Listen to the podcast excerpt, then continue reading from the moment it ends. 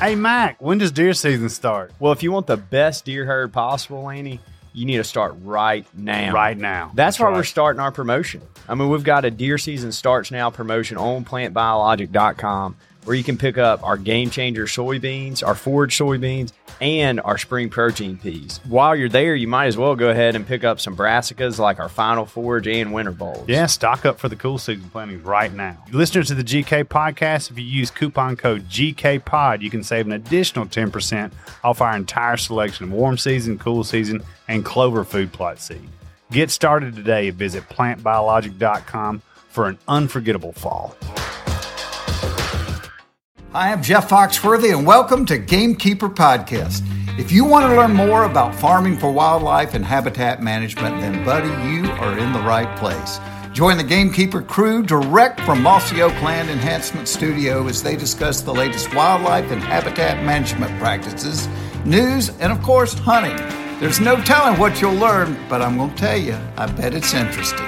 Enjoy. We're live in three, two, one. All right, well, welcome everybody to West Point, Mississippi, home of Mossy Oak brand camo and the Gamekeeper Studio, and we got a wild crowd today. Everybody's kind of amped up today. It's getting that time of year, holiday season. It's a hunting season more than Pouting. It's called pouting. Uh, yeah, see, Bobby calls class at 2 p.m. close to the peak of our rut. Mm. Mm. Great job, Bobby. Great job. And Vandy is the only one hunting.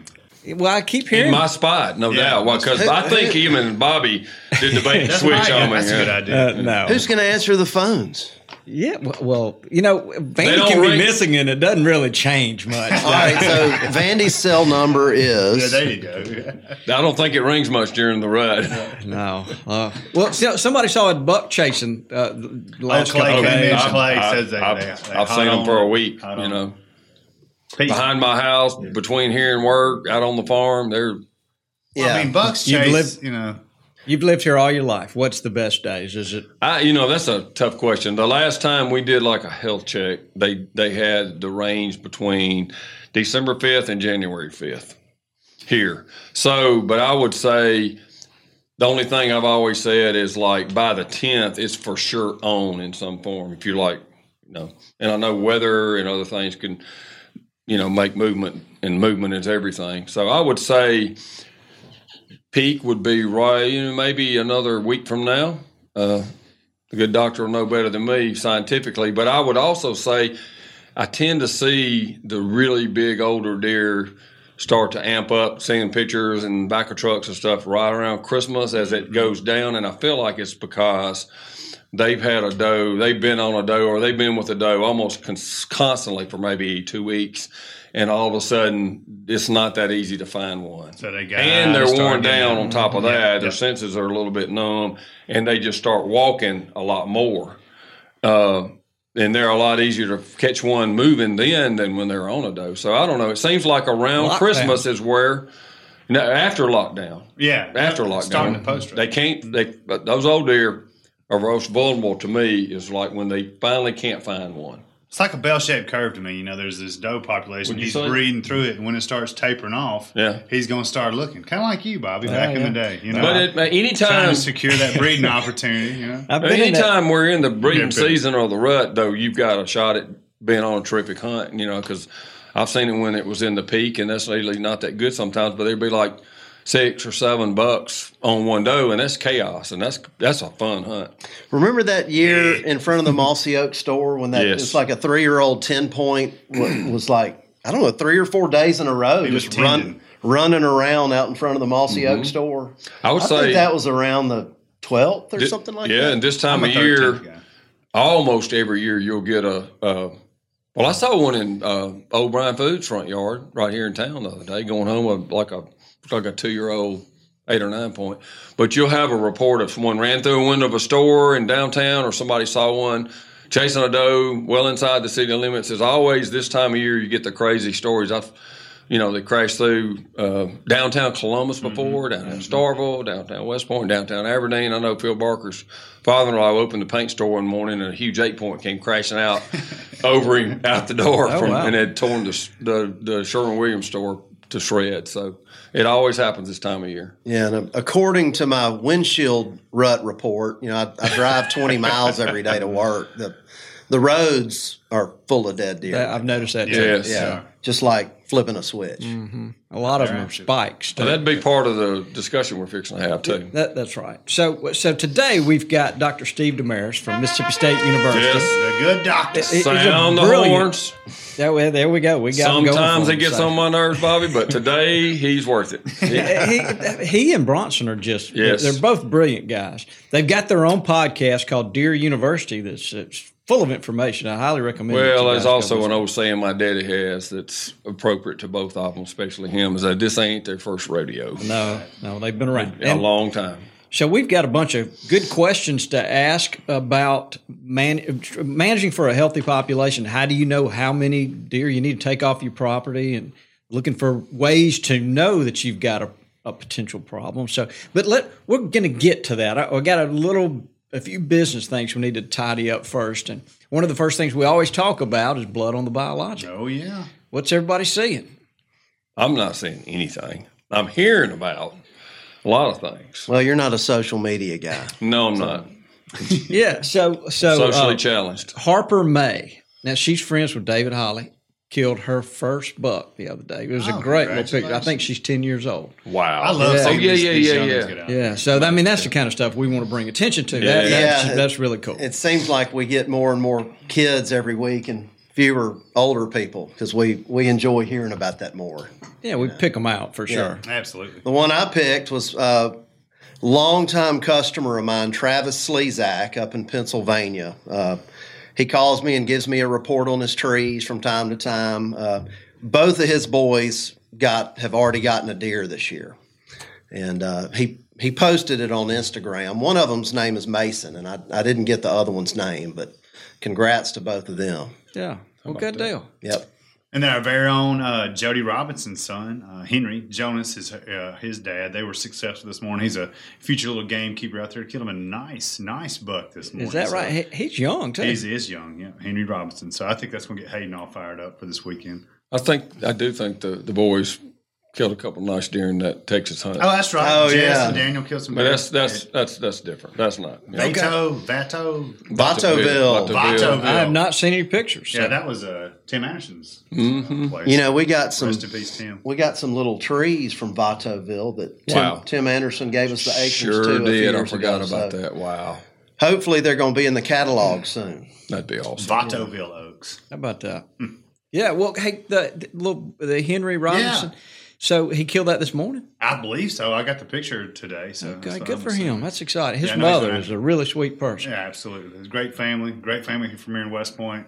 Uh, big uh, Jody here work, works here. His, his wife works here, and they're Yeah. big, um, big brand people. So, Mm-hmm. congratulations to all them. Yeah, that is good. So, Dudley, uh, to change the subject a little bit, I hear there's some project you've been working on. Do you want to tell us about that? Oh, are we going to talk about that today? We can. Well, Well, Is this another another food plot planning method? uh, Who we call it? Yep. See if I can pull it up. there's Mac. Okay, Mac. So What are we talking about? Food plots? well, Food I don't planning? know. I just heard Dudley's been working on a species project. of trees. So this you know, all new to I'm. I'm a big fan of Christmas, Uh, yeah. and uh, I was in the choir in high school. oh, really? I know. I didn't know this. So uh, we've Did been. you sing bass or tenor? Actually, I was a baritone. A baritone. I think he was in a, in a boy But band. too. I'm, I'm all about the Christmas spirit. We've been talking about doing this for years. I, I've been wanting to sing at our annual Christmas party, maybe make a, a, a quartet or something. Hey, you should get with Tony Marshall and his kids. They Yes. really do it. Anyway, uh, we've been putting together a little fun Christmas album. Awesome. Who? Who has? Don't You have? break the. Just make them wonder. so, are we get? What are we going to get to hear a cut off of it today or something? I, Dudley, I'd plead the fifth. I wouldn't tell Bobby a thing. I'd make him just have to wonder about it. I, I think Did you Mac- bring us a sample? I think No. Mac's got a couple of samples from, All right, from my new let's hear Christmas album. All right, Mac. Here we go. This is Dudley Phelps. No way. Merry Christmas.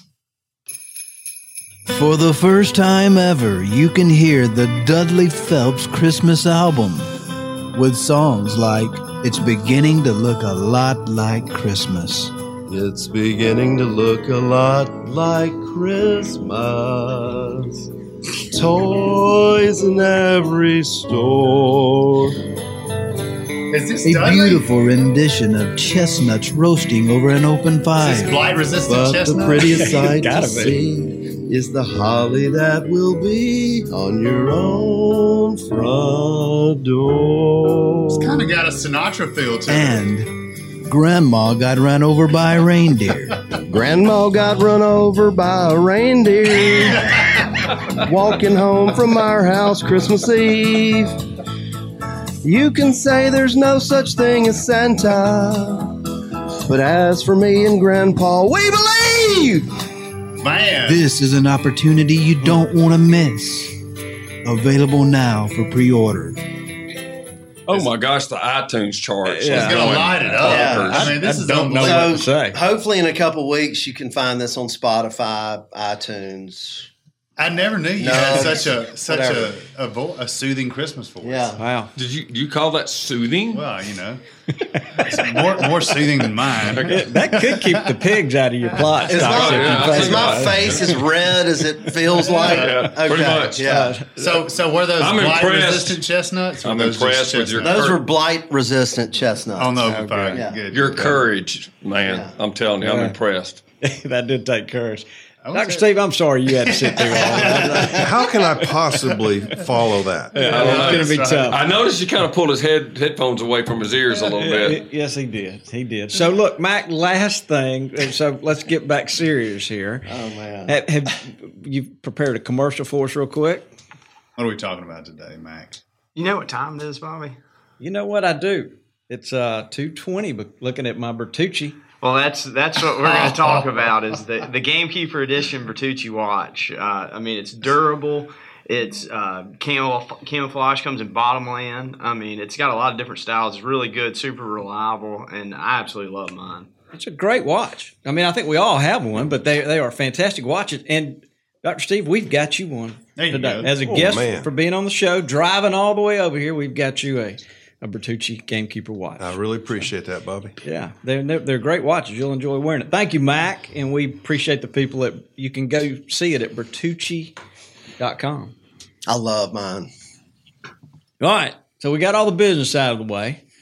Let's ca- let's get down to some serious stuff with Dr. Steve here and ask you some questions. Uh, we mentioned earlier we want to talk about a healthy herd and what a guy needs to do, but we hear. I guess let's open it up and talk about the populations across the South and move, and then move north. Because most of the places we hear about having too many deer, but there are places where that might not be the case. Is that right? Well, there, are almost always too many deer, but the number of deer is always going to be an issue with one side or the other, and there's, there's two sides to this issue. Our perspective is from the hunter, and my personal perspective is as a biologist. So I think about the you know the health of the deer and the health of the habitat more than you know what I want to see when I go out and hunt. But but there's always somebody complaining about too many or too few deer. And typically at the end of the hunting season, we hear a lot from hunters say, I didn't see enough deer this year. And, uh, you know, so the number of deer is always an issue, and, and coming up with a decent estimate is really, really challenging. It, it's extremely challenging. So these, you know, state agencies have to come up with numbers and they do the best job with the available technology that they have and, and the databases that they have. But a lot of the times, these numbers you see in, in magazines are just kind of ballpark figures. Mm. Mississippi has had an estimate of 1.5 to 2 million deer. That was generated back in the, the 1980s from a population reconstruction based on early harvest data. And we still say we have about 1.5 to 2 million deer. And there's no data that to show that we don't have that many deer. But it's so, you know, Toxey can talk about how many deer he sees in his backyard, mm-hmm. Yeah. but he doesn't know how many deer is on his farm. And they may, I tell you what, there's a couple of things he alluded to there. One, I would say is, and and I would love for him to back up everything I say, or not. but how many deer you're seeing and what your population is can easily be two different things. Mm-hmm. So that's one thing.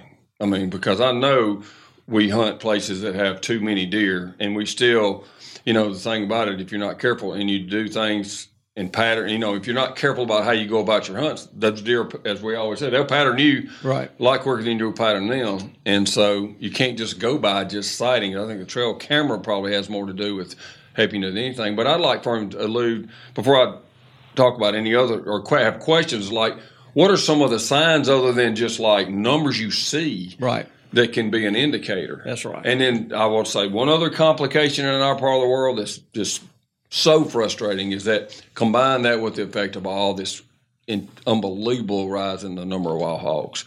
Because just browse pressure on stuff at ground level, you can't tell anymore. Not unless you put cameras up. You really can't tell what's destroyed, you know, food sources. Really. You know, I guess the browse lines are a good one. That's an absolute. That's one of our take it to the bank Right. methods, especially for biologists. Most state biologists they spend maybe a day on a property or an a- afternoon on a property at best because they they're working with you know 100 150 properties, and they may get out and, and be able to check through the the property as best they can, but looking at the plants, they're always there. And so we look at the relative browse pressure and not just of green stuff, because everything that's green in, in the summertime and everything that's uh, just woody and, and partially green in the wintertime, it's not all deer food. And so we have to understand what we're looking at and the species of plants and, and for your region, what species of plants are preferred and which are not. And then you look at the browse pressure on those plants. And a lot of times you don't see the highly preferred forages at all on properties because they've been eating those highly preferred forages for 50, 60 years since deer were, you know, restored effectively by our state wildlife agency. Like a strawberry bush, for example. I mean, a lot of people never have seen it in the, in the wild. That's classic. Yeah. I've, Yep. I've seen it two places, one on a on a really steep creek Yep. bank and then one in, in, in a, an enclosed area. Mm. So if you got a lot of strawberry bush, you don't have very many deer. So you're looking at those not those ones that they don't prefer that much and seeing how much of that is there.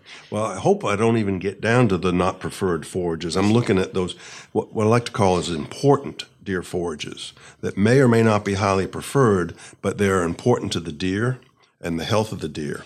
And so things like uh, greenbrier Yes. is a really important deer forage because it's it's not green all year round, but it's green much of the year. The leaves are, are almost uh, perennial, and, and so the deer can forage on the leaves and they'll forage on the stems as well. And so, and it's also widely distributed. So a biologist can just about anywhere in the southeast go out and look at relative browse pressure on smilax and tell a lot about that property's uh, deer population.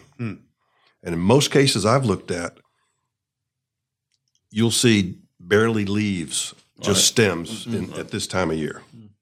I remember seeing some the other day. I'm a I'm a public land hunting nerd, and I mean I hunt private too, but that's one of the first things to look for uh, when you're on public and there's no food plots or anything like that. That's Smilax. is I good killed stuff. a pretty good deer once, and the browse line about head high, maybe a little less, was so just complete. Nothing was there, and then there was just a big ball of it, probably twenty by thirty feet above that, out from an old dead cedar that had just built up in there, and it was all that stuff. So. I, I clipped it where it fell over on the ground, and the next day you could see tracks all around. They were feeding on that, and I killed a deer over it. Hmm. It's pretty cool, but they loved it. But also could tell you there was too many deer where I was hunting. It was at the cotton mill actually. Okay. And I've a- I've asked a lot of biologists, state biologists, and here in our state of Mississippi, how of the properties you visit, and they visit literally hundreds. What percentage are in good condition, habitat wise? And they said less than uh, five percent typically. When they go out to, to a new property, they're going to be in good condition. Wow. You know, I mean, to he double that with it, what kind of habitats there to start with. I mean, you get a place where almost no sunlight hits the ground, you got big problems. Now, you could have a fresh cutover, or you know, some land that's actually, I think you would say, abandoned land of some type, not necessarily cropland, although some of that can be great forage for a part of the year. or especially not heavily timbered canopied land, but that you know select cut, randomly cut, grown up edge pasture stuff. That's that's got a chance to have some year round food in it, and is really really important. And so the more that you have, the more you would have stuff survive that you need for your deer. But if you don't have that kind of stuff, because I can, I'm thinking about me, some places I really, really need to cut some timber, and if I don't hurry up and do it, you know, it's. I mean, the amount of deer is so much more important there than a place with excess food. Is what I'm getting at. Yeah. And the other thing too, they migrate. As y'all remember, Jordan's famous giant deer he killed with a bow here. We had pictures of that deer on Daddy's farm, two and a Over quarter miles miles from there in the summer, all summer long. And then all of a sudden, boom! First of November, he's two and a half miles away on the swamp chestnuts.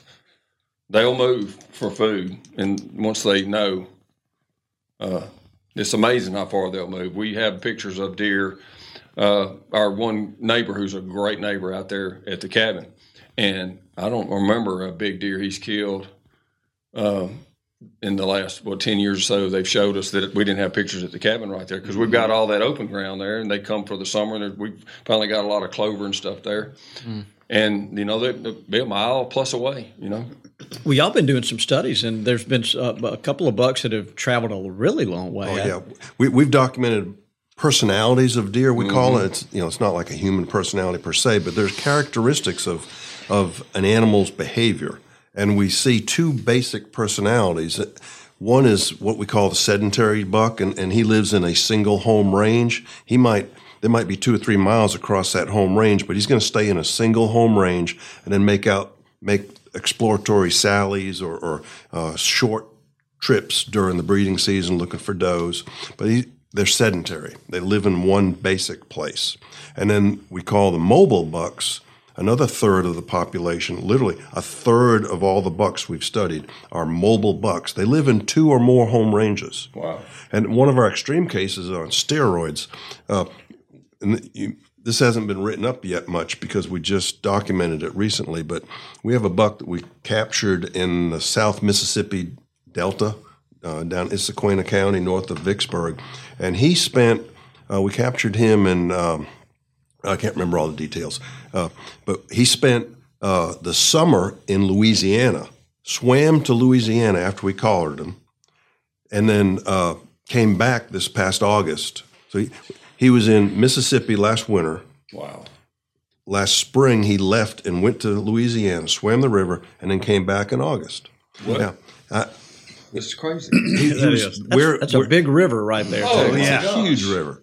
And he went to food. He he was living in a place where there's a lot of soybeans. So, now, do you think it is food that's causing that? well, there's a boy. We could.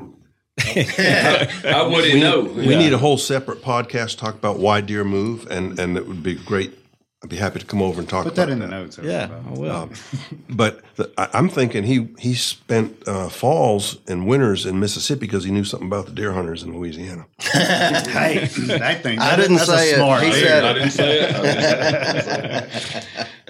But we do go and catch all their trout and redfish, so it's justified. They have a few extras. They Yeah, do. they do. You know the big picture point of what, what he's saying though is like I was thinking to myself, how how does how does that deer know? I mean, how did he even know that there was food? I mean, I know what their noses are like, but two mile, three miles away across the river or something, I don't. And the, the answer to a lot of this stuff sometimes is like nature is just amazing. That's right. Just mind boggling amazing. The instincts and the survival and the, you know, all of this stuff we talk about is all on the same plane of like, you know, survival and adaptation. And, you know, it's crazy. Plants, animals, everything. It's just amazing to watch nature at work and all this stuff. Is why I love it so much. And, and one of the reasons I, I think, and I, we're not supposed to talk about this this time, but movement is characteristically ingrained into deer. They have to move. Mm-hmm. And not all the deer need to be these long range mobile bucks because anytime a deer is out across the landscape, he's at risk. And so deer generally want to avoid risk, which goes back to Toxey's comment about, you know, you can overhunt and not see deer. And Dudley's talked about it earlier too. And uh, so a percentage of deer need to move on the for the basis and the benefit of the population and the species, Th- and they need to know what's out there so that when things get tough, they can go and, and get get what they need. And so that's why only a third, I think, of these mobile bucks are mobile because they're at risk, and so the population doesn't need to invest in all of the deer doing this, but some somewhat less uh, intelligent ones, maybe. Uh, you know, just more risk takers. The, the people that are on cutting edge, and, and absolutely forget the, the part about uh, the intelligent people. Think, think back back about you know Toxey when you started this company. You were a risk taker. Yeah. And, and and and you decided to take a risk, and look what's happened. Yeah.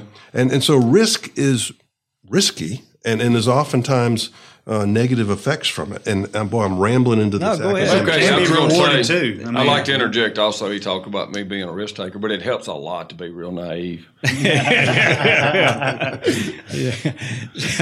To his previous comment. Yeah, so you're saying a third of them are sedentary, a third of them are Two thirds are sedentary, one third are mobile. okay. So, and, and help us understand sedentary is living within a mile, and then a mobile is living within three or four miles. Totally different home ranges. They have seasonal home ranges. A mobile buck will live like the one in in uh, Mississippi and Louisiana. Completely separate place. uh, they live in a totally separate place, and it can be separated by a couple of miles or you know an entire Mississippi River. We had another buck in, in Yazoo and, and Madison County. Uh, he lived in uh, Madison County, and in August we, we collared him in August, and then the very next day he left, and we thought, oh man, we. we- we affected his personality. You know, we, we made him nervous. He, he left. He didn't like what we did to him. He moved 13 miles away and spent the fall and winter. And then in the following February, he came back 13 miles. 13 miles. And, and then he spent again six months where we had captured him. The following August, he left again within a week of the same time. That you collared him. Yeah, I've seen a bunch of trail cam pictures of that deer. That's extremely different He's amazing. and- Yeah. And- And back to, you know, Toxey talking about, you know, they're so cool and, and the ecology of the animals. I mean, Yeah. I remember the early, early studies on uh, hens and radioed hens and whatever when, when I grew up down there around all that. And a uh, biologist from Auburn was doing those early studies, and there was a hen went seven miles every spring and nested within 50 yards of the exact same spot, and then came back and to the exact same place every winter too. Wow. And I don't know why that was the case or why she traveled there. I was going to ask you are there any deer? I know you say the the, sedent, the sedentary versus the movers. Are there any deer that are almost like um, hogs, coyotes, don't have a home? They just kind of roam and roam and roam, or do they all seem to have a homing device as they circulate back around to where they were, where it's home? they all have highly used areas. Right. Okay. Yeah, they're all going to be. And even those sedentary bucks, they're going to be shifting, like you were talking about, you know, shifting associated with food supply. Mm-hmm. They're in the soybean fields until they're harvested, and then they're going into the oaks, the white oaks, and and then later the red oaks. And Yes, we'll, we'll go down this rabbit hole and not even talk about your topic, Bobby. But the one other thing uh, is true. They they uh, determined that a year and a half old deer that is uh, comes into the you know the breeding cycle and mom goes in heat. There's a repellent that goes on that he will get out of the country where his mom is. It's almost like a prevent inbreeding type of thing with deer. That's a, so in a lot of cases they'll they'll move to a whole nother area to get away from mom. Just does she does she run them off or, uh, or well, there's, does- there's two times when deer disperse. One is right around one year of age, about 11 months of age, when that doe is in her late stage of gestation, and and she doesn't want to mess with that pony, yeah. that young buck from the last. Quit bothering me. Right. You know, go to your room. And she just kicks a, kicks that fawn out of her family unit. And he'll hang around. And a lot of times early in the deer, deer season, you'll see a, a doe, a family unit doe, and a fawn, and maybe a yearling doe from the previous year on a food plot. And this yearling buck kind of 100 yards away, kind of Right. just there by himself. And, and that could be her fawn from the previous year. So uh, he, he got kicked away, but he didn't get all the way. But there's usually this burst of dispersal, and it's what we call as a dispersal is a one-time movement away from where they were bred, where they were the fawned. And then uh, the second pulse of dispersal is in the fall, and that's when they're getting kicked around by their older bucks, and and they have a second dispersal. Hmm. Hmm. Interesting. It's it is fascinating. So when you come back at when we hear about this habitat being in such poor condition, is the big challenge to shoot enough, to harvest enough does, harvest enough total deer off your property? Is that what we need to be doing? It's really complex, Bobby, and it's a lot of factors. It's the number of mouths eating the food, but it's also the amount of food being produced. Yes. And, and if you don't have canopy open on you, in your forests, you're not going to have sunshine on the ground. If you don't have sunshine reaching the ground, you're not going to produce food. Yep. So, for example, my my farm in central Mississippi, we can't get anybody to thin the pines, and so my habitat has deteriorated tremendously. Yes. And so it's it's even more important to take more mouths out because there's no food around. There's there's little cover too. Timber market is a really limitation to deer management right But now. but when I'm able to get that thinned and, and I start having more food around, I I can probably back off a little bit and uh, see more deer when I'm hunting. right. I was talking with a, a landowner in, in uh, Bottomland Hardwoods along the Mississippi River uh, this past fall, and, and they were complaining, well, we're only going to get $100 an acre on this timber harvest we've got going. and I said, at least you're not having to pay them to harvest your timber. Right. Uh, they're interested in deer management, and if you don't get sunlight on the ground, you're not going to have forage. Right. So it's a cost of doing business right now. You, you have to take what you can get for your timber just to get it on the ground and, and open some sunlight. Hey, this is Mac. Checking game cameras is one of the many pleasures I get from gamekeeping.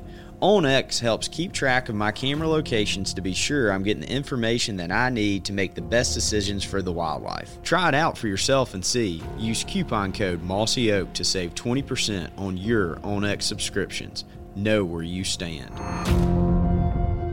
So, is there any formulas that uh, that a guy can apply to his own personal property to know how many deer he needs to harvest?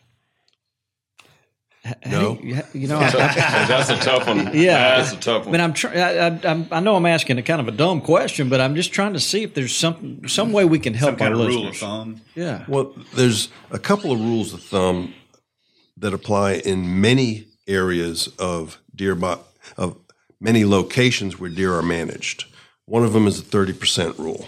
And if you have good quality habitat, you should be harvesting 30% of your doe population every year just to keep it at a given level. Not trying to decrease the number of deer, just, Right. just to keep Right. it at, at a, in a healthy condition at a, a reasonable density. you know, when you think about the number, that's a lot of that's a lot of deer. I mean, Absolutely. man, I like that. It's a lot of work. Well, uh, That is a I- lot of work. think about someone who has failed to do that for like ten years, yeah. and then you've got something where It's you, need to- exponential you might might point. need to get sixty or seventy percent of them or something. I mean, who knows? It's tough. It's really tough. And then, how big is your place? Can you really make an impact if you have two hundred acres to hunt? And What are- a what couple are of your buddies, but you're doing? surrounded by two thousand that won't shoot their deer. I mean, Right. so, I mean, I think the word I get out to people is like uh, harvest as many. I mean, unless you just don't have any, you don't think you have any deer, and you don't have any issues with the, you know, harvest. Uh, I mean, the native food when you plant a food plot is tall and lush, and they don't, you don't see a lot of deer in. I mean, you have you have to know if you spend much time on it if you've got very few deer. But in, unless you have very few deer, uh, harvest those. And I don't live by this. I need to listen to myself too. Harvest them, harvest them earlier in the deer season, and shoot as many mature does as you can. Really, honestly. Or you know, maybe there's a buck that's get, gotten old and he still only has like six points, or whatever you want to do. Call it, but. Taking mouths off is the responsible thing to do for the health of the deer. There's just no question about it. And I, we all love to eat venison. So, oh, yes, yeah, we do. absolutely. but we're also busy. It, it can be hard to get out in the woods and, and accomplish that some some years. and it is a lot of work, especially when you're doing it on that scale. Yeah. You know, we've done it. I, I, I would encourage people to. Um, it it also greatly can decrease the quality of your hunting for you know a trophy and all that of mature buck. Sure. If you're just nipping at the deer all the time, I would say that's another big thing. It's like not just what you harvest, but how. Um, so I've known people that uh, had commercial lodges and had tough time, and they banned anybody harvesting those populations in the afternoon at a food source. well, like a, you know Greenfield and stuff. And no afternoon. You do it in the morning. You do it off in the you know on a trail or in the woods or in a thicket, and that's fine. And they said within a year they started seeing a lot more deer, and their hunters saw a lot more deer. So I think there's a that's another thing you might could uh, shed some light on too. Is that there's a way to go about it. I would personally encourage you to get if you really know you've got a problem, is go ahead and, and engage like a bunch of friends that you trust. And like when deer season opens, hit them one time. Boom. You know, have a plan on it to kill 10, 8, 6, 20, whatever. And people you know that you trust, all that, and hit them, boom, boom, a day or two, and and do most of your damage right away, and not just nip at them all the time. I Makes think sense. the quality of hunting will be much better. And I'm, I'm sure there's different opinions on that. You know, we used to uh, try to take them out real early. Absolutely. Uh, some people like to wait till that you know last few weeks of the season when the rut's over and do. I mean, I guess. And Steve, I'm.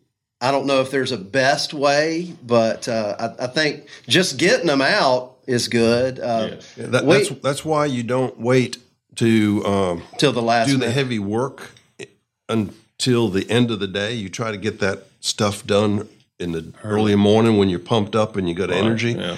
You know, late.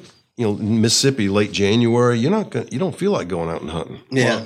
Plus, you end up tracking stuff at night into the wee hours sometimes. Yeah, we uh, that you were talking about how outfitters have a have a trick. Uh, Mm-hmm. At my farm, uh, one one rule we frequently do is we don't let people shoot does in our bigger destination food plots. Absolutely. Uh, we we do it in the like you said the the first week of the season, and then we wait until the rut's over. But you can shoot does anywhere else, and it and it helps encourage people to back off from the fields yes, anyway. absolutely. Hunt trails, hunt the woods, hunt the perimeters of your property to accomplish that without boogering your place up. As Some bad. states have really effective uh, DMAP regulations where if you're working with a state DMAP biologist and you have DMAP tags and and say uh, I think it's Arkansas that has a, a law a regulation that if you have DMAP tags for does, you can use any weapon as early as the the archery season Yes. just for that targeted job. And so they have all of their members come out the first weekend in, in dose, uh, archery season and, and they s- slaughter the does and they get it done. And, and then the, during the breeding season, they're hunting bucks, not That's does. the. I I mean, you know, every state's different. I'm not trying to get into politics, but that would be ideal for the health of the herd. It, I, it and honestly, it's going to. I've witnessed this because I've been many years of messing with them. You will see an incredible difference in the rut and the buck movement. Yep. That year, if you take them out before that, no question about it. Fewer, fewer ladies. Oh, it's amazing difference it makes. And some guys will argue, I, I want to wait and I want all the does on my place so that everybody else's bucks will come here. But that's the that's not the effective way. To, the better way is to get them off early when you can, and then enjoy the, the breeding season. You know what? That guy can take all his does out the beginning of the season. He can accomplish the same thing. If he has a bunch of quality food plots, he's going to just have a whole some more back in there, and he's he's reduced the population. If he's got those quality food sources, you know, better than your neighbors and whatnot, you're going to have the does in there during the rut too. So, I mean, that's not a good excuse. No. Yeah. So uh, is is there when you're when you're look if you've got multiple does out in the field, is there one that you're looking at to go? Well, that's going to be the one I take out this afternoon. Is there some criteria you look look for? Yeah. Uh, well, let me talk about what hunters look for. And, and a lot of times hunters say, well, I'm going to shoot the old barren doe. Well, just because she doesn't have fawns with her in the food plot doesn't mean she didn't produce fawns. She may just lost them. And so what you end up doing is biasing the sample that the biologists are going to use to look at lactation rate. And, and that's a real problem with limiting uh, condition evaluation back to the health topic. Yeah. And, and we want to look at recruitment rate. And one of the ways we do that is looking at lactation rate. And so lactation rate is a sample of a random sample, hopefully, of, of does and whether or not they're lactating when they're harvested.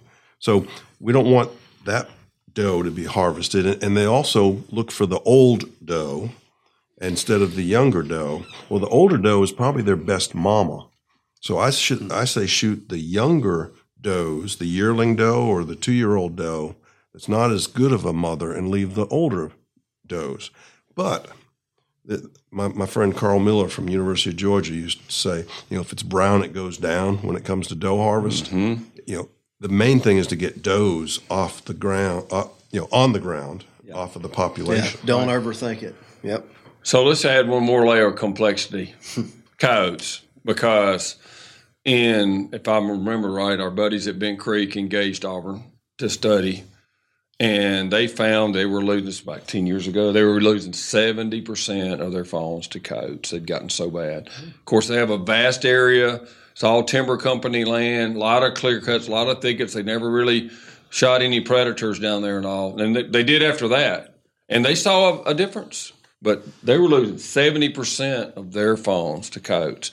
So when you add that in, then there's another factor. I, I have had places, and my personal opinion is I'm kind of like Glenn Garner, who I think highly, highly, highly of on deer management, especially. He said, "I'd rather he takes out all the codes he can. I'd rather make the choice on what we take out and not the codes, because uh, there's very little that will push your deer movement down like having a high coat population. I mean, they just almost don't want to move anymore too. So, but having said that, they can really knock your population back. Uh, and you can not even be shooting many deer, and you still don't have any population increase. They're getting so many of them. So, what have you seen on that within the southeast? Well, Lanny, what's what's our favorite word, Bronson and I, when we when we talk about stuff? Uh, usually it's uh, banana pudding. It, it depends. Yeah, Uh, predator control is so dependent on local circumstances. We looked at a study of, um, goodness, um, 15 properties in Alabama and Mississippi, maybe even been up to 20. Uh, we, we documented predator populations and fawn recruitment on all these properties two different years. And if you looked at all of those properties, there was absolutely no relationship between the number of predators on the popul- on the property in the summertime and the fawn recruitment. Absolutely none. Zero percent predictive or, or relationship. Now, if you pick, if you cherry pick, and and oftentimes we, we hear a lot about you know the high mortality rates f- from coyotes on a particular place. Well, that's like cherry picking data. And, and oftentimes they spend money where there's a problem and then they find the problem. But if you look at properties across the states of Mississippi and Alabama, like we did, we found some that yes, there was a clear relationship between the number of predators in the summertime and lower fawn crop. But we could also cherry pick the same number of properties and different properties, but the same number, we'd have just as many where there would actually be a positive relationship between the number of predators in the summer and the fawn recruitment.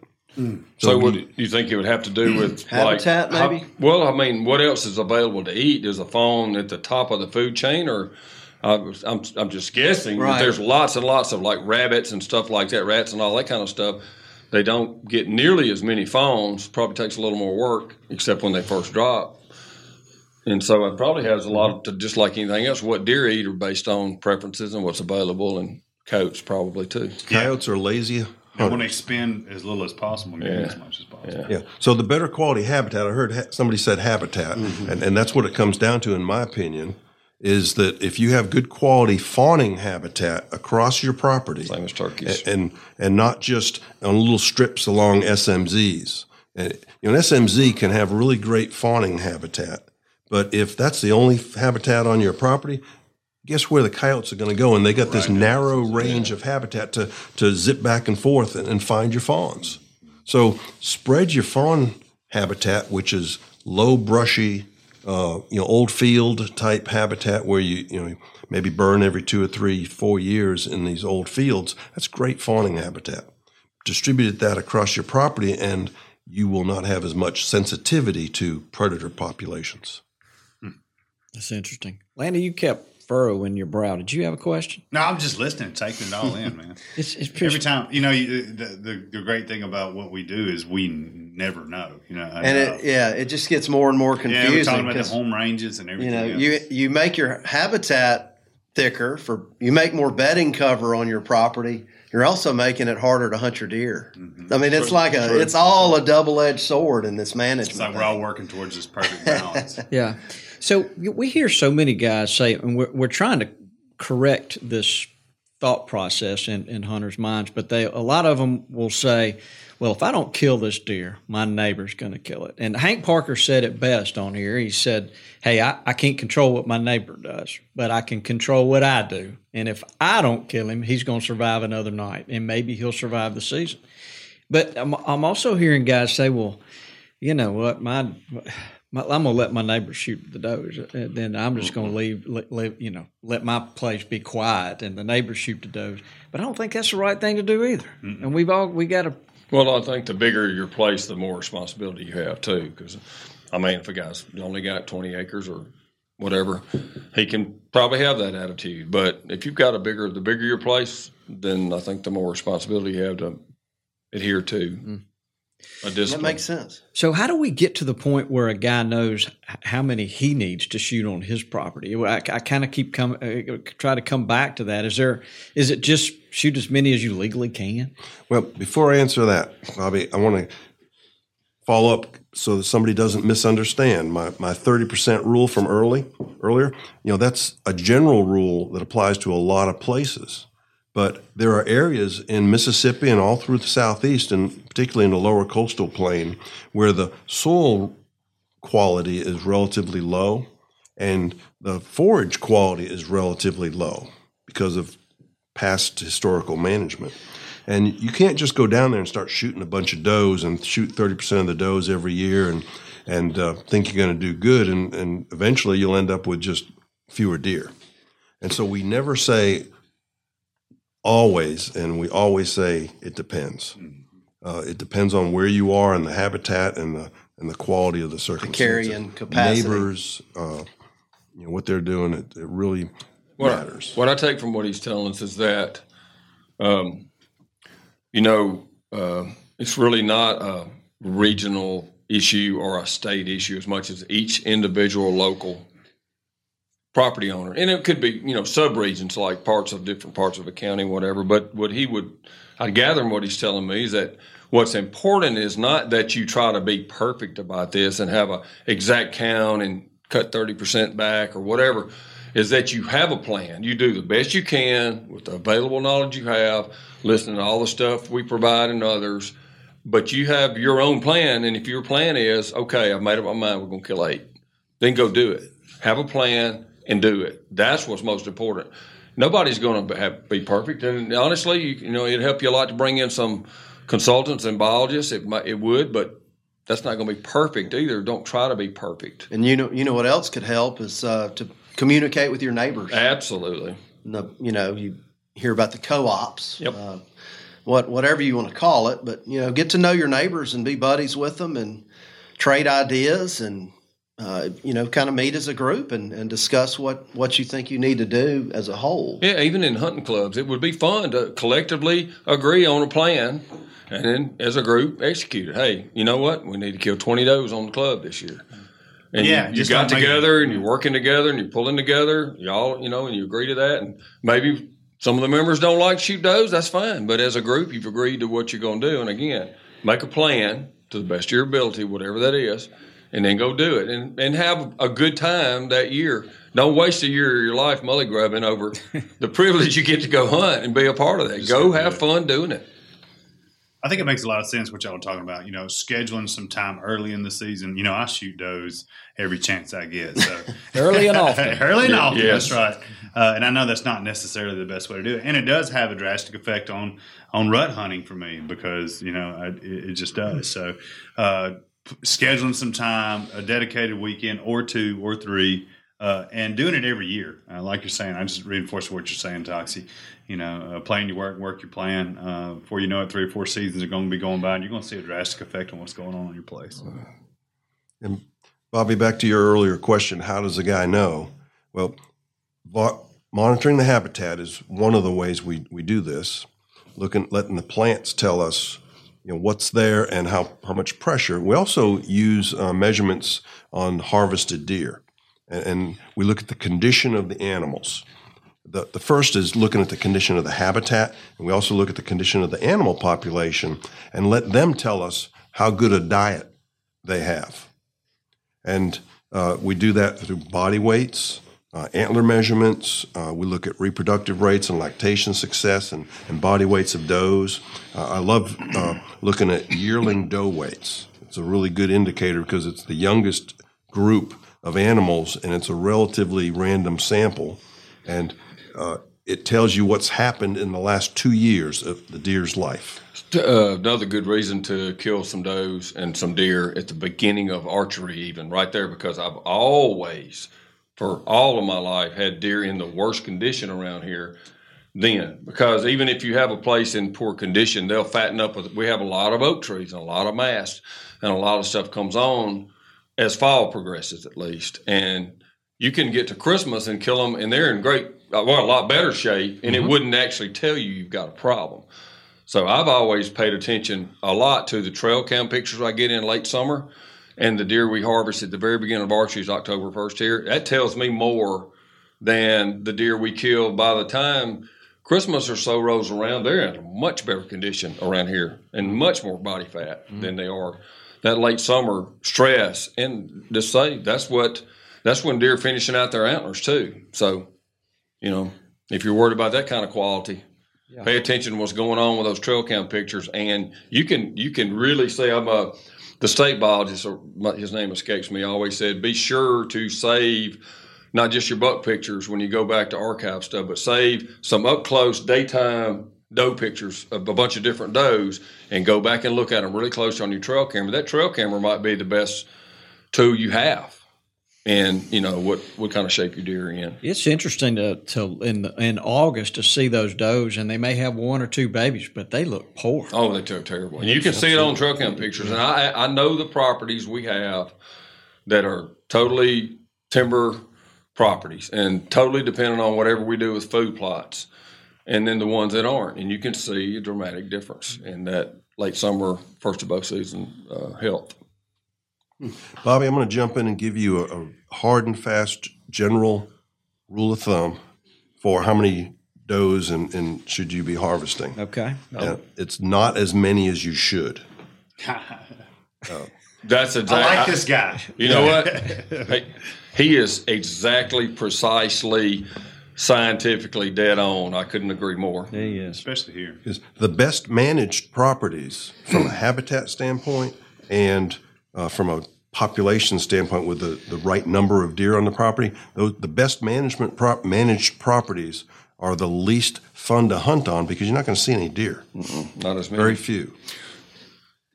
Absolutely. And guess and guess what? Worst case scenario, you kill too many does. The worst thing that's going to happen is you're going to have a better rut the next year, and you're going to bounce back with healthier deer really, really quick. Conversely, if you go and don't kill enough deer and don't kill enough deer and don't kill enough deer, you're doing almost irreparable damage to your deer herd if you're and your habitat. You know, wiping out the stuff they need. So yeah, err on the side. Yeah. If in doubt, you hadn't killed enough. It's amazing how many deer we have now. It is. It is. Absolutely. It's they, they're just a great story of conservation of how they. Well, I'm, yeah, I hear stories from the state where they're worried about over harvest or something in some places. But if our officials tell us in certain regions that we've over harvested or whatever, maybe we should listen to them. But unless they pull the reins back, we need to be doing exactly what he's telling us right now.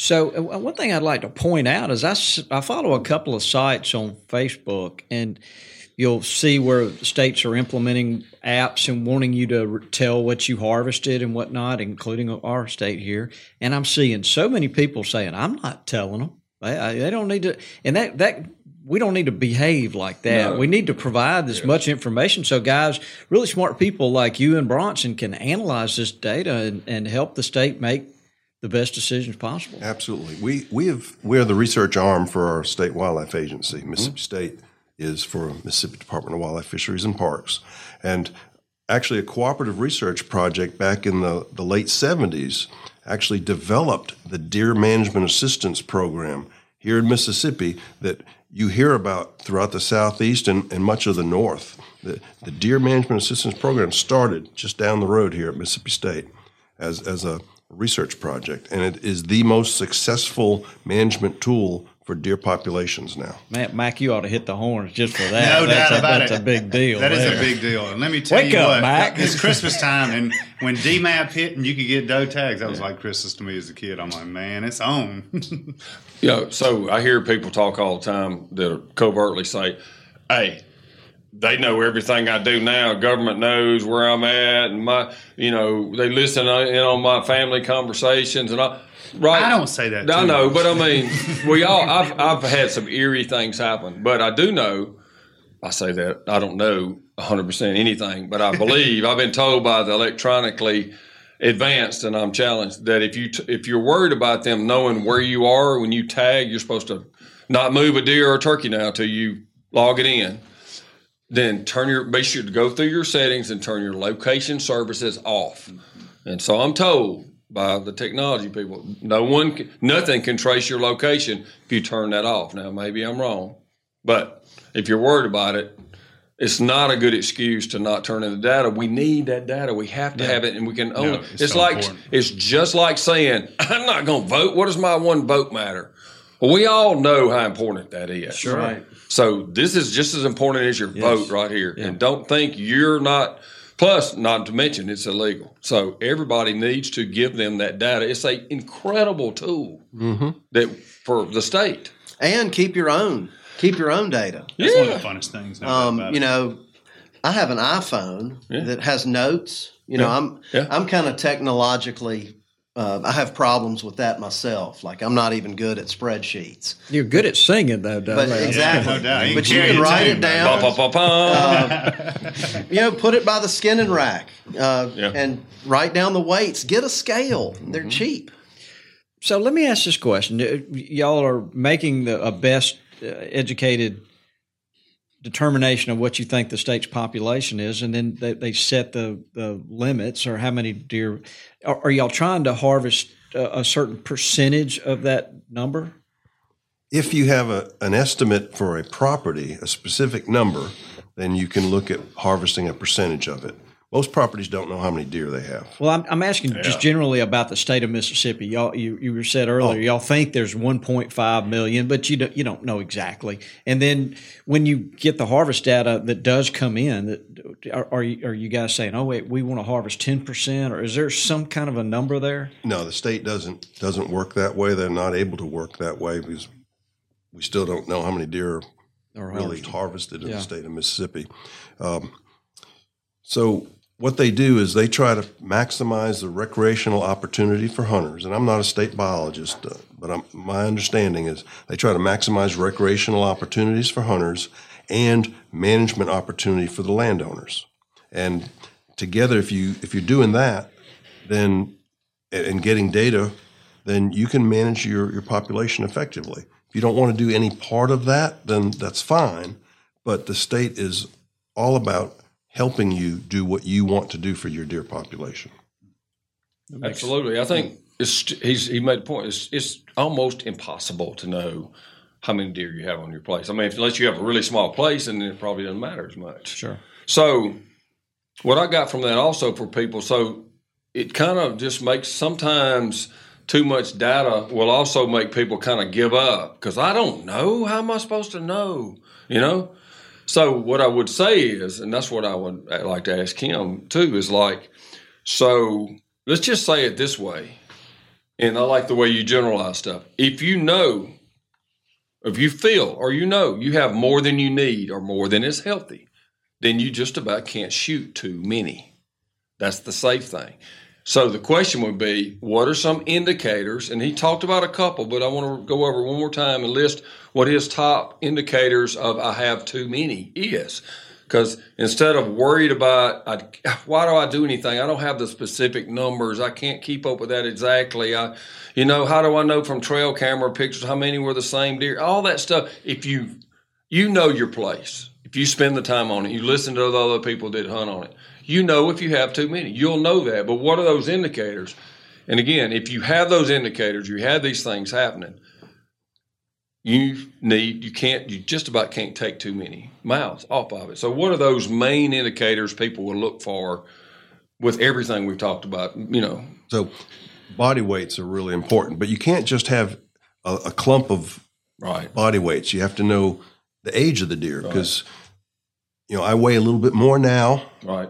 At my mature age You need to did keep when I was a data from the past years too. So you Absolutely. you know, And, and that's the key with oftentimes we don't have ever have enough data from a particular property, but you monitor trends in the data. absolutely. You might have just, you know, half a dozen uh, body weights on yearling does like I was talking about.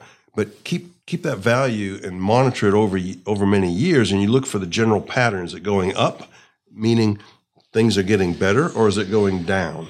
And if it's going down, then you're not doing something and you need to fix whatever you're not doing. Yeah. Could you have uh, also? Could you?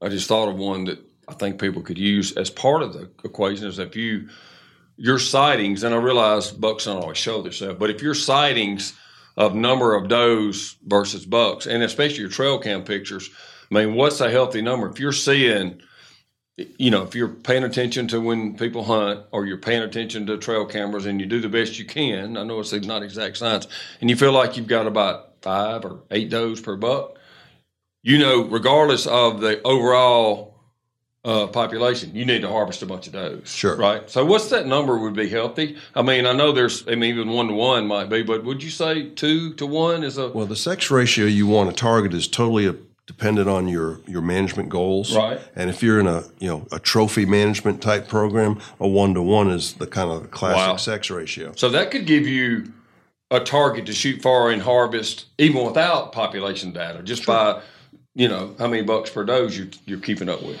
Yeah, and and you know you don't want to base that on harvest because uh, that harvest is going to be susceptible to to biases. But if you use your early archery season, archery hunters are, are tend to be some of the better. I don't know if I want to say better hunters, but they're. Oh, go they're- ahead, Sam. They're, they're more observant and they get they're closer to the deer by the nature of the beast, and so they're seeing Much does and fawns and bucks prior to the big heavy gun hunting activity. So the deer haven't responded as much. So you have a, a much more valid estimate of sex ratio and fawn recruitment early in the hunting season before the does are starting to to uh, nor- normally uh, they're going to uh, the fawns are going to get off the does and they're going to dry up. So a late hunting season uh, doe, we don't care whether she was lactating or not. We don't use the data past early December uh, because they're going to naturally be weaning. Yeah. Right. What What- about uh, one? You know, some observational stuff. We use exclusion cages in our food plots. Yep. Uh, that that could be a good Yep. Indicator. indicator of health. Uh, if you're planting something that's typically not the most preferred, like so in the case of brassicas, turnips are probably the least preferred out of them. If if you plant a field of turnips and they're eating them down before November hits, then you probably Got a pretty high deer density. Yeah, the only the only thing I'd add if someone's going to go buy a utilization cage, they should try to put unless they only have one field. yeah. I guess the But they should they your- should they should diversify it out to several of their fields and different soils, different stuff they planted to get a feel for it. Because if you just put it on your one most lush field, Sure. that may be what they're hammering. It might not have grown as good. So, I, but yeah, that could be really that's pretty telling. Hmm. In fact, it's actually shocking sometimes. You know, it was interesting to me ear- early in this conversation. You mentioned that a lot of the most preferred native browse you don't even see anymore. And uh, boy, you know, some of that if there's a way to reestablish that on a property in a cage, so that at least you're giving that property a chance to be a to. big cage in a lot of cages though it's you know you just got to get return for your effort you know that's why we had these conversations about these in the right place in the right condition these burns you know disturbing soils uh, if i'm not mistaken some of these plants can lay or seed or part of a root can lay in the soil for two five ten years and be disturbed and brought back to life so you know that's another thing we could do is you know we talked about it some is Sure. disturbing the soil control burns you know I love how folks are starting to learn more about. Yep. Uh, you don't have to burn only in February every year. Absolutely. You know, I- That's, that's, uh, Marcus. Uh, how do you say his last name? Lashley. Yeah, I mean he's that's he's on a mission to teach that. Doctor Disturbance. Yeah, that- he's It's a great name. Yeah, I follow him. I enjoy. He's got some great stuff, and I follow you guys. Y'all, y'all put out some great stuff. So, you know, and I, I want to make sure before I forget though. But if you're a young person and you're thinking about going to college and studying wildlife, uh, You need to be a bulldog. Yes, Mississippi correct. State has got some good stuff Come going on. on. You guys, Come on, Mac. I, I just Time to be a bulldog. always hear good things about what's going on over We there. We appreciate that, Bobby. Thank Yeah. you. It's a heck of a resource for us too. I'll tell you that right now. And Lanny's over at those deer pens all the time with It's his the best. Hey, that's nose not- mashed up against the fence. The first place I went in Starkville, Mississippi, was the deer pens. So I'm prejudiced, and it's absolutely the place. And if you are thinking about that, And- but I admit- admittedly biased. I mean, my mom, my dad, everybody in my family, so we went to state. But I'll also use the Joe Namath. I know you're not an Alabama fan, but I'll use the Joe Namath rule. He made it famous by saying, he said, "Hey." If it's true, you ain't bragging. Did Joe Namath play You know, it's true. I'm not sure who. I mean, what It's really, really true, and not only the the curriculum available and the quality of it, but the culture over there. The culture is on. Yeah, it's because it's such a big part of what makes Mississippi State special. I know we got great schools, you know, architecture, engineering. You go on and on about some of the stuff over there, but it is such a big part of the culture and the pride in our university. And I think that actually makes a big difference in what you get over there in getting education. I golly, you just ride over there. My Yes, goodness, it is absolutely, positively. I like it because they plant a bunch of cool oaks all over campus. Yes. That's well, my favorite. all they have to do is Google and and and, and learn a little bit about Dr. Demarais Yeah, and, and MSUDeerLab.com. So, There it is. Strip Bronson Strickland and yeah, you guys, it's just impressive. And Bobby, I want to jump back you're talking about exclusion cages outside of the food plot. Those, it's a difficult tool to do it that way for pro- a property management or a large area, but you can learn a lot about your forages and what the deer really like by putting up a 10 by 10 foot square uh, fence Well- and just seeing what grows in there that doesn't grow outside of it. Okay, well let me let me explain what I was thinking, and y'all tell me if I'm wrong. you- but like, so if a guy took an area the size of this table and fenced it off and put some uh, strawberry bushes, and let the deer eat what grows outside of A- the. but yeah. then, so the birds might disperse those seeds, and the property might have a chance to have some more. True, good idea. I don't know, but you got you got to have a Bob with the seed that'll do that and know. But yeah, theoretically, absolutely. People You know. caged greenbrier before, hadn't they? And then that's why No, we, you got to do. uh, Japanese That's that's a whole People nother used to do that. study That's in business plant, for us isn't it, Bob? because you want to think what are plants that you could reintroduce that could be um, browsed heavily and, and survive. That's what you want, not just the best nutrition. Because if you get, forage you get a little strawberry bush going again, and they wipe it out. What good have you done? So what could you reintroduce in that manner, Bobby? That that'd be that's brilliant thinking. But what would you want to do? What what plant would you? I turn to him in Mississippi State and say, what plant would you like it to be? And that's what we should try to figure out how to do and encourage. Hmm. What would I say, Lanny? It depends. He wouldn't say kudzu though. I bet. oh, I bet we could get a couple of varieties out of them. Oh man. Well, look, a quick I- little story yeah, about, about why it depends. In in, in, the, in the upper coastal plain, maple, red maple, is not a preferred forage at all. But in a lower coastal plain, it's a highly preferred forage mm, because down there it's some of the best stuff that the deer could find. Up here, it's just it's you know run of the mill hamburger. Mm-hmm. Yep. Toxey, what were you saying a few months ago? Something about a deer's brain and stomach is more He's a slave connected than stomach. I, Like, I, I don't believe that was me. well. it- I was thinking I was talking about uh, Bandy's c- uh, brain and stomach being more connected. it's just so interesting how their body can tell them what they right. need no, that's true. better than like a human's brain. I yield to him, but yeah, they're You know, I just want to go eat uh, cheeseburgers from McDonald's, uh, but a deer's brain actually tells them you need This to eat you more of this. Your brain does too. You just won't let it listen.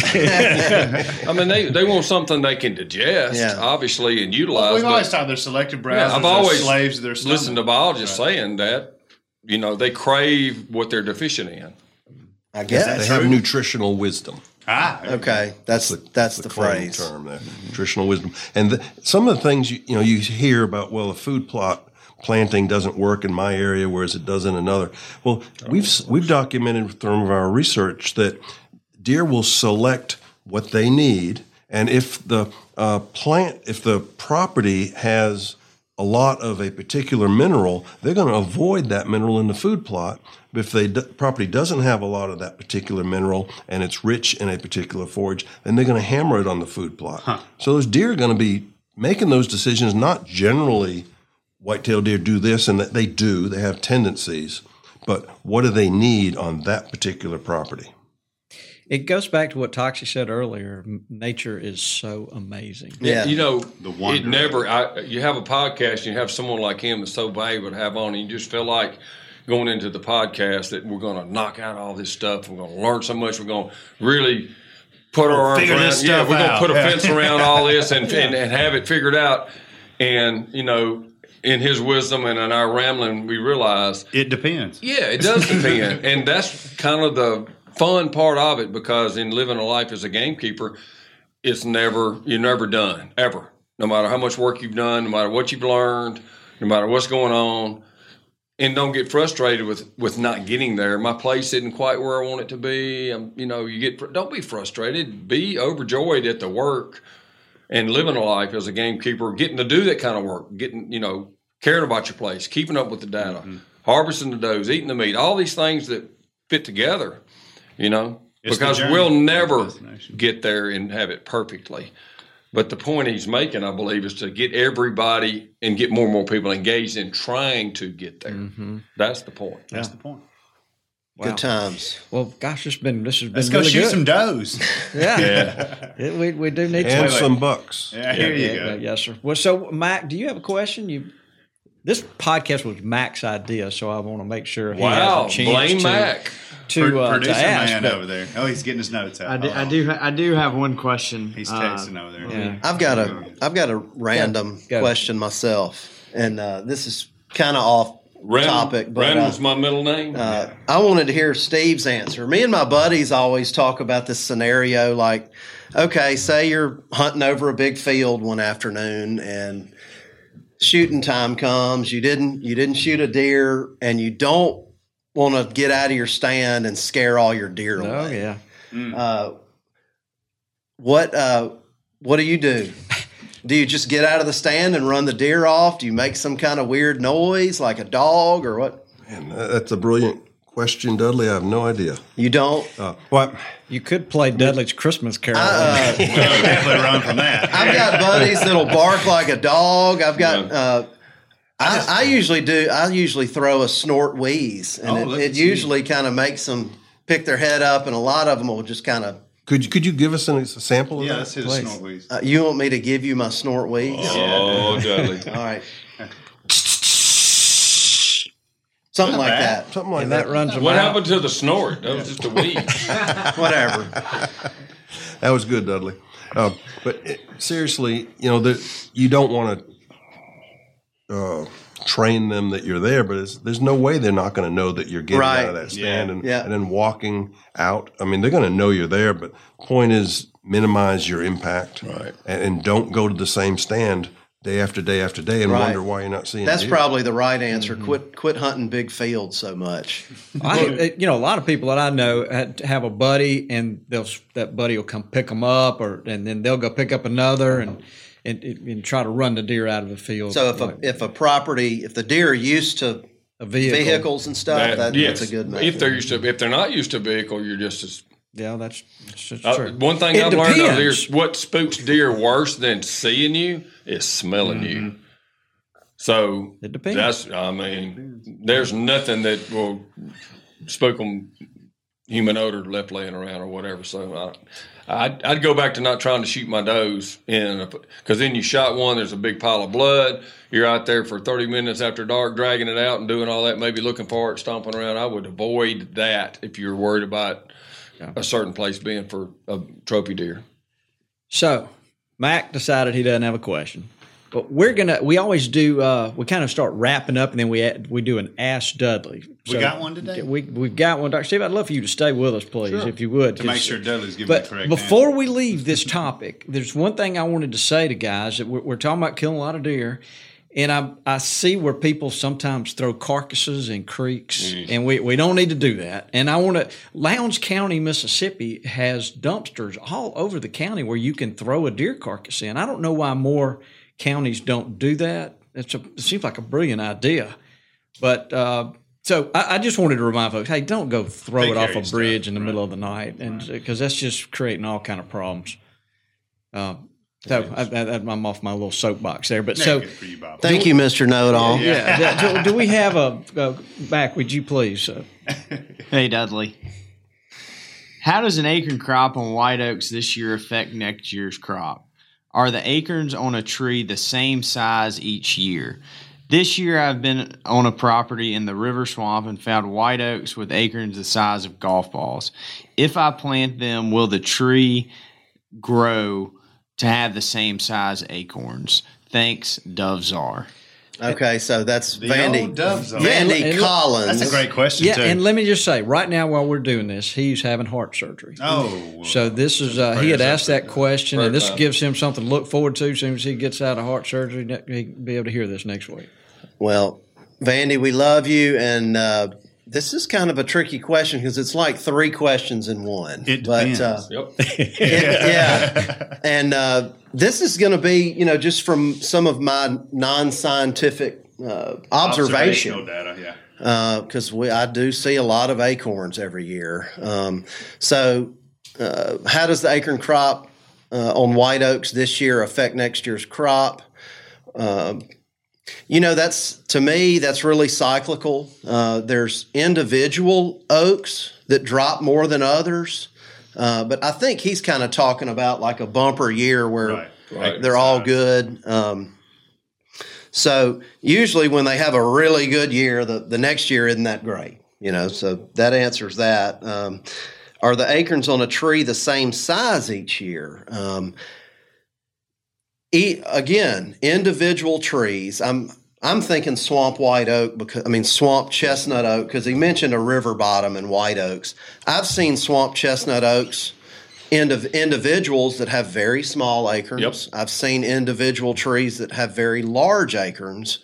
But on a, a year like this year where we had so much rainfall, um, yes, they on average will be a little bit larger than normal.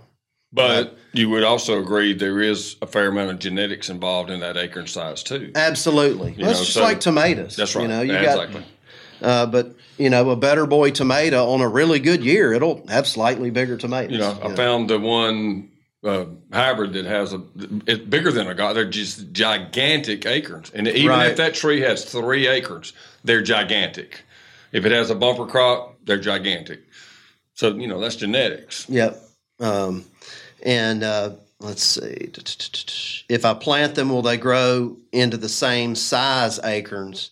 And that one, uh, you know, these are open pollinated trees. You, you don't know what the other parent is because it, it you know, it was uh, Windblown. windblown Yeah. pollen, tree sperm that just flew through the air Oh, and, and landed on that female flower. So, no, you uh, you know what half of the genetics is. So you say you have a better chance, Probably so. but not anything certain at all. Not even close. Right. Not not unless it's in a controlled environment. You know where you're, uh, and they call it true to type. right. They don't really come back true to type every time, but you are definitely increasing the chance.